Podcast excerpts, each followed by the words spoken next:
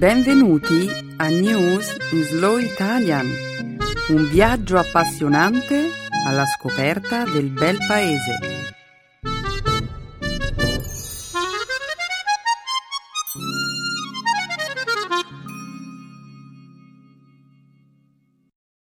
Oggi è giovedì 19 dicembre 2013.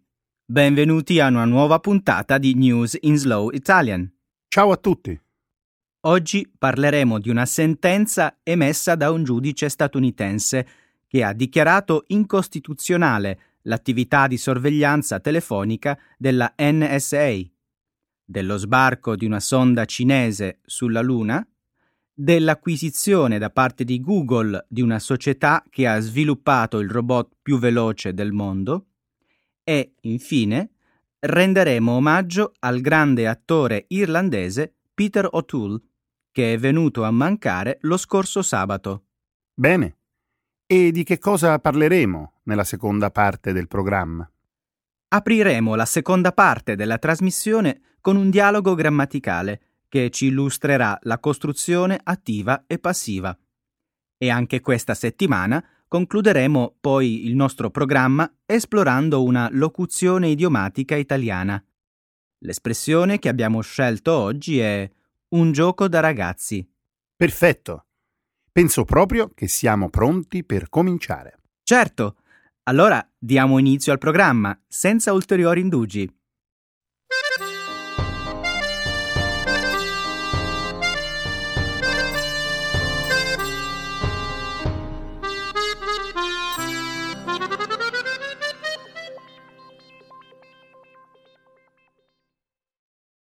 USA giudice federale dichiara incostituzionale il programma di sorveglianza telefonica della NSA. Lo scorso lunedì, in un tribunale federale di Washington, D.C., il giudice distrettuale federale Richard Leon ha definito indiscriminato il programma di sorveglianza della NSA.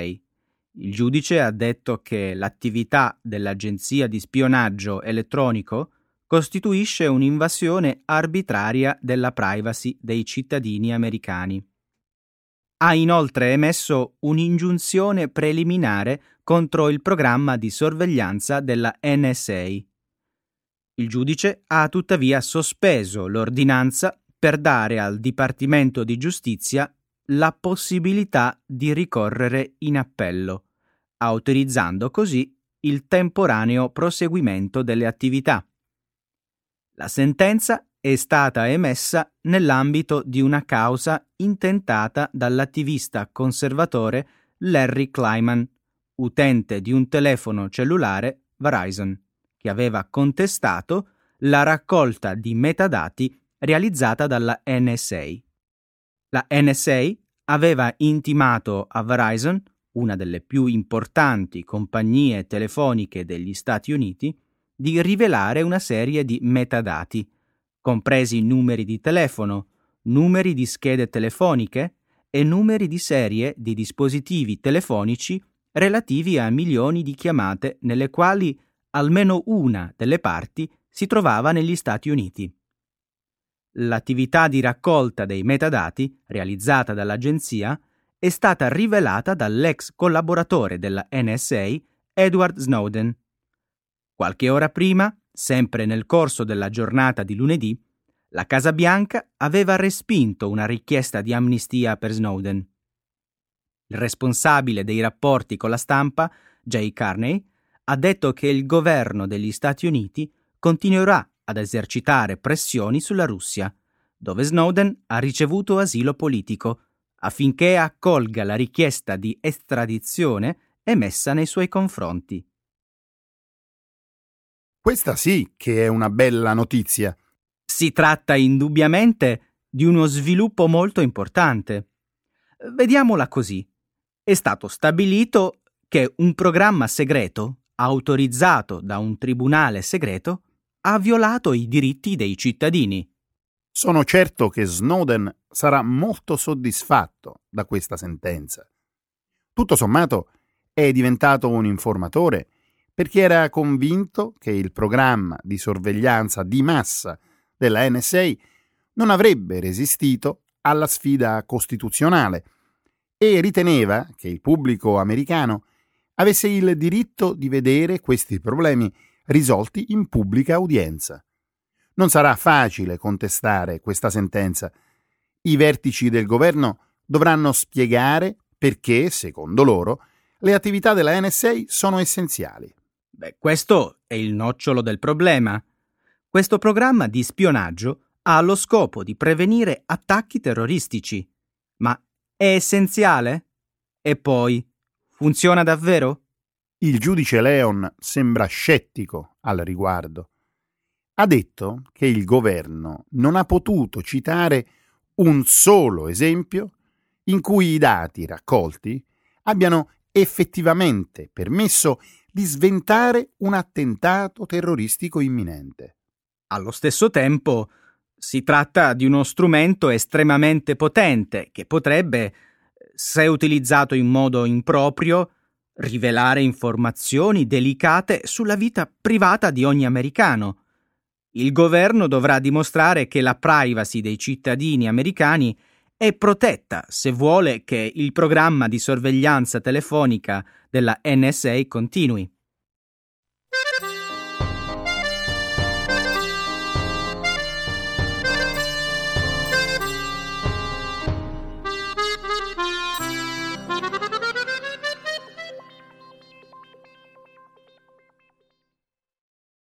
Sbarca sulla Luna la sonda cinese Yutu. Un modulo di atterraggio cinese è sbarcato sulla Luna lo scorso sabato, segnando una nuova tappa nell'ambizioso programma di esplorazione spaziale della Cina. La missione Chang'e 3, che è stata lanciata il primo dicembre, è il primo atterraggio morbido sul satellite terrestre dai tempi della missione sovietica Luna 24, avvenuta 37 anni fa. La sonda sarebbe dovuta atterrare nel Sinus Iridum, baia degli arcobaleni, ma la navicella spaziale ha poi toccato il suolo lunare presso la sponda settentrionale del Mare Imbrium, mare delle piogge. La sonda è dotata di un veicolo di esplorazione robotico chiamato Yutu, in grado di percorrere tratti in salita di inclinazione fino a 30 gradi, viaggiando a 200 metri all'ora. Il nome del veicolo, che significa coniglio di Giada, è stato scelto mediante un sondaggio online che ha raccolto 3,4 milioni di partecipanti e si ispira a un'antica favola della mitologia cinese che racconta la storia di un coniglio che vive sulla Luna, essendo l'animale domestico della dea lunare Chang'e. La missione è stata progettata per testare nuove tecnologie e raccogliere dati scientifici, nonché per esplorare il suolo lunare alla ricerca di risorse minerarie da estrarre in futuro. Il lander rimarrà attivo per un anno, mentre il rover dovrebbe rimanere in funzione per circa tre mesi. Dopo questa prima fase è prevista una missione che porterà campioni di suolo lunare sulla Terra nel 2017. È un progetto visionario. La Luna potrebbe rivelarsi una grande fonte di minerali e di energia. È ricca di elementi rari come l'elio 3, il titanio e l'uranio, che scarseggiano sulla Terra.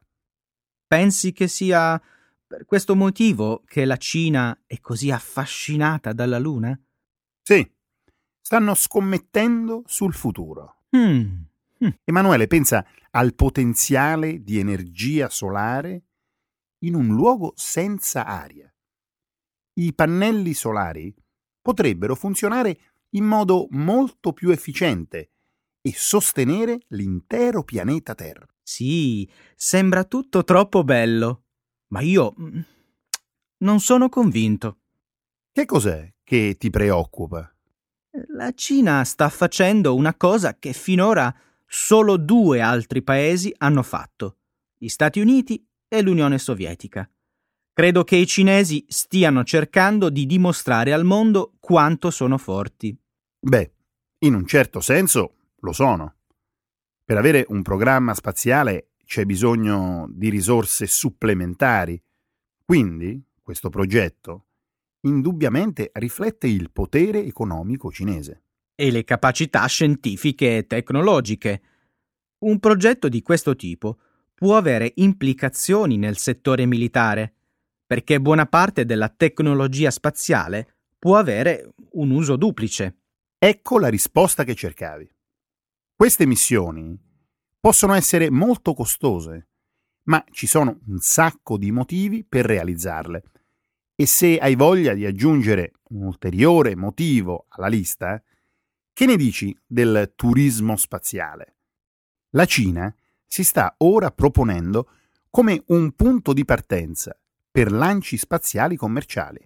Sì, e non passerà molto tempo prima che si cominci a mettere degli esseri umani sulla Luna.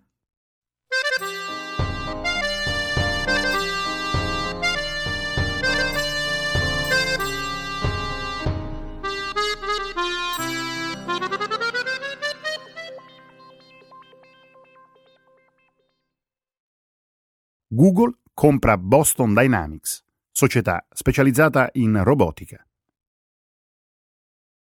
In un comunicato pubblicato lunedì scorso sul servizio Google Plus, l'amministratore delegato della società, Larry Page, ha reso noto che Google ha acquisito Boston Dynamics, una società di ingegneria e robotica, nota per aver sviluppato il robot più veloce del mondo, Cheetah. Fondata nel 1992, 1992 da un professore del MIT, Boston Dynamics ha collaborato in passato con Sony per la realizzazione del cane robot Aibo. L'azienda è famosa per lo sviluppo di robot zoomorfi e per le collaborazioni con l'esercito statunitense e la Defense Advanced Research Projects Agency, l'Agenzia del Pentagono per i progetti di ricerca avanzata per la difesa, DARPA. L'azienda è specializzata nella produzione di robot in grado di camminare da soli e attraversare terreni difficili senza la supervisione di un essere umano. Boston Dynamics, che non vende i suoi robot sul mercato, è guidata dall'ex amministratore delegato di Android Andy Rubin. Google non ha rivelato ulteriori dettagli circa il prezzo di acquisto o le dimensioni del futuro progetto. Gli analisti sostengono che l'accordo dimostra un crescente interesse nel campo della robotica da parte delle società produttrici di servizi via Internet.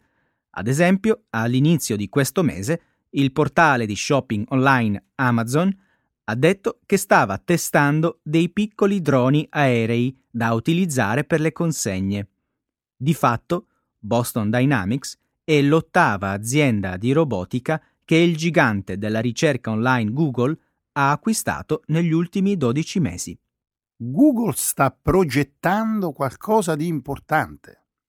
Boston Dynamics è l'ottava impresa produttrice di robot che acquistano quest'anno. Beh, si tratta indubbiamente di un trend. I robot stanno lentamente occupando un ruolo sempre più importante nella nostra vita. Lentamente. A me sembra che il panorama stia cambiando molto velocemente. Hai visto i video con Cheetah e Wildcat in azione? Sì.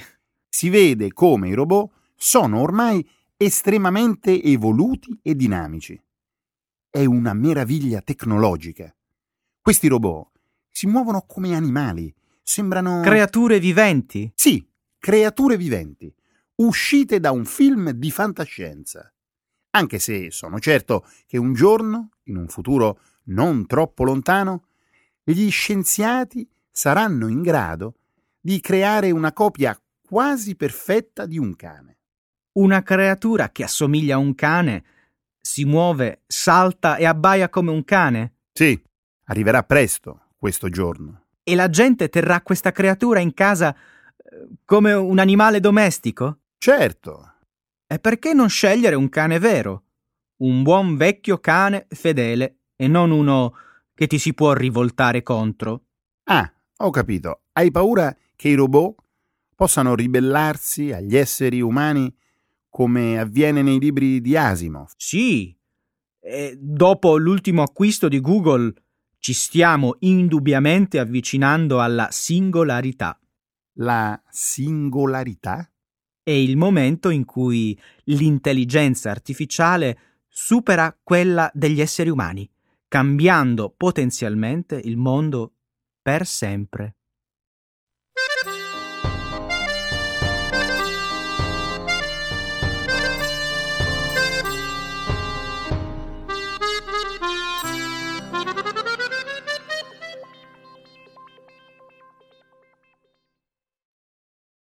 Il mondo rende omaggio all'attore irlandese Peter O'Toole. È morto sabato scorso, all'età di 81 anni, l'attore Peter O'Toole. La star irlandese si è spenta al Wellington Hospital di Londra, dove era in cura da tempo. Amici e colleghi hanno reso omaggio alla star di Lawrence d'Arabia, il leggendario film del 1962 1962, vincitore di sette premi Oscar. Sua figlia Kate ha detto che la famiglia è stata travolta dal torrente di amore e affetto espressi nei suoi confronti, così come verso tutti noi. Il presidente irlandese Michael Higgins ha dichiarato l'Irlanda e il mondo intero hanno perso un gigante del cinema e del teatro. L'attore, regista e giornalista televisivo Stephen Fry ha twittato Ho avuto l'onore di dirigerlo in una scena. Era un grande, un erudito, un amante della vita, un genio. O'Toole aveva iniziato la sua carriera come un giovane e promettente talento sul palcoscenico britannico. Nel 1955 1955, il suo Amleto al Old Vic di Bristol conquistò il consenso della critica.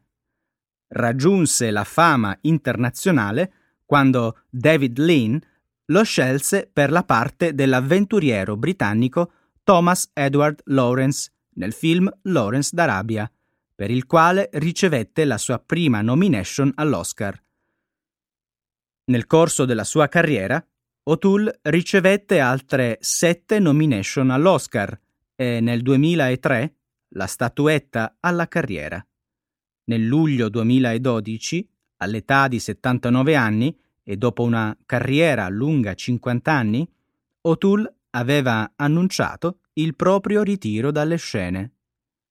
Il mio entusiasmo se n'è andato e non ritornerà più, aveva detto un grande attore. Ne sentiremo la mancanza. Dalla grande quantità di omaggi e necrologi si evince come Peter O'Toole fosse un attore di grande talento e una persona affascinante. Immagina, otto nomination all'Oscar e nemmeno un premio. Sì, questo è davvero ingiusto. Ha anche interpretato lo stesso ruolo, Re Enrico II, in due dei film candidati all'Oscar, Beckett e il suo re e Il leone d'inverno. Oh, il film con Catherine Hepburn. Sì, in quell'occasione lei vinse un Oscar, ma lui no. Anche se l'Oscar non era poi così importante. Peter O'Toole spesso ci scherzava sopra. Davvero? Sì, inizialmente, quando gli venne offerto il premio Oscar alla carriera, aveva chiesto all'Accademia di aspettare fino a quando non avesse compiuto 80 anni, perché, diceva, sentiva di avere ancora qualche possibilità di vincere. Ha vissuto la sua vita al massimo. Ricordo che una volta disse fare le cose bene e amare quello che si fa. Cos'altro si può desiderare? Questo è proprio vero. Peter O'Toole è stato un attore acclamato dalla critica, rispettato e amato da tutti. Ha recitato con Sofia Loren e Audrey Hepburn ed era la voce di un personaggio dei cartoni animati. Eh? Antonego, il critico gastronomico di Ratatouille, il film animato della Pixar.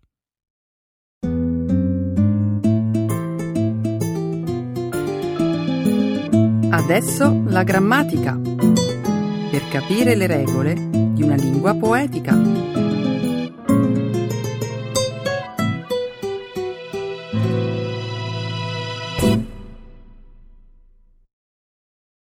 Overview of the active and passive voices. Sai che sto leggendo un libro che parla di un'Italia poco conosciuta che si estende nel sottosuolo. Mi riferisco ai luoghi costruiti sottoterra. Quindi parla dell'Italia sotterranea. E dove hai trovato questo libro? Indubbiamente è stato trattato un argomento molto interessante. Certamente, anche molto curioso, direi. Il libro è stato trovato da una mia amica in biblioteca e devo dire che mi piace molto. Se vuoi, quando finisco di leggerlo, te lo presto. Grazie. Mi piacerebbe leggerlo. Di fatto, qualche anno fa ho avuto modo di visitare Napoli, la Napoli sotterranea, e ne sono rimasto davvero colpito. Davvero? Che bello! Pensa, questi luoghi sotterranei sono stati visitati da tutti i componenti della mia famiglia, eccetto me. Non è incredibile? Raccontami un po' cosa hai visto. Con piacere. Allora, sotto il centro storico di Napoli c'è un labirinto di gallerie che, immagina, si estende per chilometri e chilometri. La storia di questi luoghi è antichissima. Lo so, ho letto che furono i greci a iniziare i lavori di scavo, che furono poi proseguiti in epoca romana. Bravo! Si vede che hai studiato. Poi ho scoperto che nelle viscere della città ci sono profondi pozzi, acquedotti, piccole chiese, teatri e cimiteri. Un attimo, ma le chiese e i cimiteri sotterranei da chi sono stati costruiti? Mm, questa domanda mi prende in contropiede. Pare che siano stati realizzati per svolgere funzioni religiose e seppellire le vittime della peste che colpì la città nel Seicento. Emanuele, hai una buona memoria. Sembri ricordare molti dettagli di questo tuo viaggio sotterraneo. Sei stato colpito da qualche altro particolare? Certo.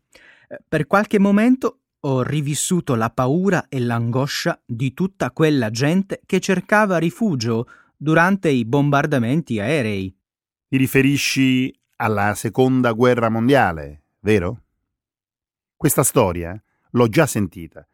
È stato detto che questi luoghi hanno salvato la vita a centinaia di persone. È vero. Pensa che nelle gallerie sono stati scoperti mobili, oggetti di uso quotidiano e persino dei graffiti, tutto in ottimo stato di conservazione. Dici sul serio? Emanuele, i tuoi racconti mi hanno davvero entusiasmato. Sembra che questo sia un luogo irreale, silenzioso, quasi di un altro mondo. Sì, mentre scendi in profondità, hai la sensazione di essere un esploratore o un archeologo. Davvero? Non credi di esagerare? Sei proprio un sognatore, tu. Riesci a immaginarti nei panni di un esploratore.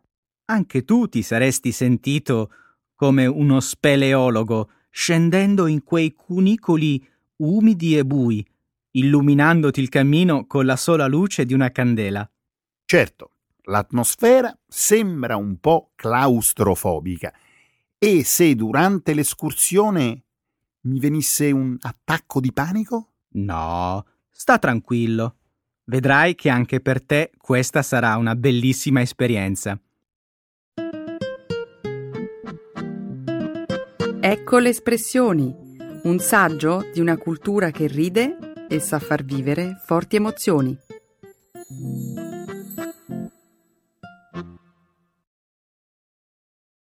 Un gioco da ragazzi. È no-brainer.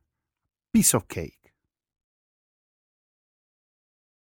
Sai che ieri ho corso per 25 chilometri? Ho completato quasi mezza maratona e, oltretutto, l'ho fatto mentre pioveva. È stato un gioco da ragazzi. Bravo, Stefano. Non sapevo che fossi così atletico da sfidare il maltempo. Ma toglimi una curiosità. Ti stai allenando per correre una maratona? Non proprio. In realtà mi sto allenando per partecipare a una corsa in montagna. O forse sarebbe meglio chiamarla triathlon alpino. Mi stai dicendo che pensi di gareggiare in uno di quegli eventi dove si va in mountain bike, si corre e si scia? Proprio così. Credimi, partecipare a questo evento non sarà un gioco da ragazzi, anche perché si corre ad alta quota. Beh, se per te è stato un gioco da ragazzi, correre per 25 chilometri sotto la pioggia, non sarà poi così difficile percorrere la stessa distanza in montagna. Insomma, i partecipanti devono percorrere 24,2 km in bicicletta, poi correre per 11,8 km e infine sciare per 6,2 km. In totale sono 42,2 km. 42? Pensavo fossero meno. Allora hai ragione. Partecipare a questa gara non sarà un gioco da ragazzi. E pensa che la gara comincia a circa 500 metri sul livello del mare e raggiunge poi quote che superano i 3000 metri. Emanuele, sarà una dura sfida. Come darti torto? Bisognerà essere molto preparati, sia fisicamente che mentalmente. Ci vorranno gambe forti, concentrazione e tanta passione. Hai proprio ragione. Ci saranno anche tanti atleti professionisti e non sarà facile ottenere un buon piazzamento. Dai, l'importante è partecipare, ma soprattutto completare la corsa sani e salvi. Poi immagina come sarà bello vedere il paesaggio cambiare. Oh sì, è vero. Passerò dal clima mite delle vallate in fiore al freddo rigido delle montagne ghiacciate. Bello, vero, ma non sarà molto piacevole. Ma che vuoi che sia un po' di neve? Per un atleta come te sarà un gioco da ragazzi. Fidati. Dici che sarà un gioco da ragazzi? Vedremo. Anzi, speriamo. Ti ho detto che la gara si svolgerà sulle Dolomiti, vero? Che meraviglia! Le Dolomiti sono stupende. Adoro quelle montagne. Dove comincia la gara? Di solito si parte da Naturno, un paesino della provincia di Belluno. Lo conosci? Mm, no, ma conosco il paesaggio di quelle zone. È bellissimo. Durante la corsa rischi di perdere tempo prezioso per contemplare il panorama. Effettivamente questo rischio esiste. Devo cercare di stare molto concentrato. Avrò tempo per godermi la natura dopo la gara. Ottima idea! E poi, date le insidie nascoste nel percorso, è meglio che tu non ti distragga e tenga gli occhi fissi sul sentiero. Grazie per il consiglio. Emanuele, adesso devi soltanto dirmi in bocca al lupo. Ne avrò bisogno.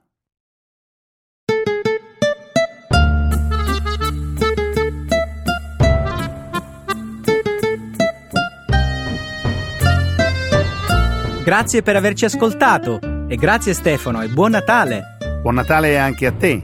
Noi comunque saremo qui la prossima settimana. Grazie a tutti, ciao. Ciao, buone feste.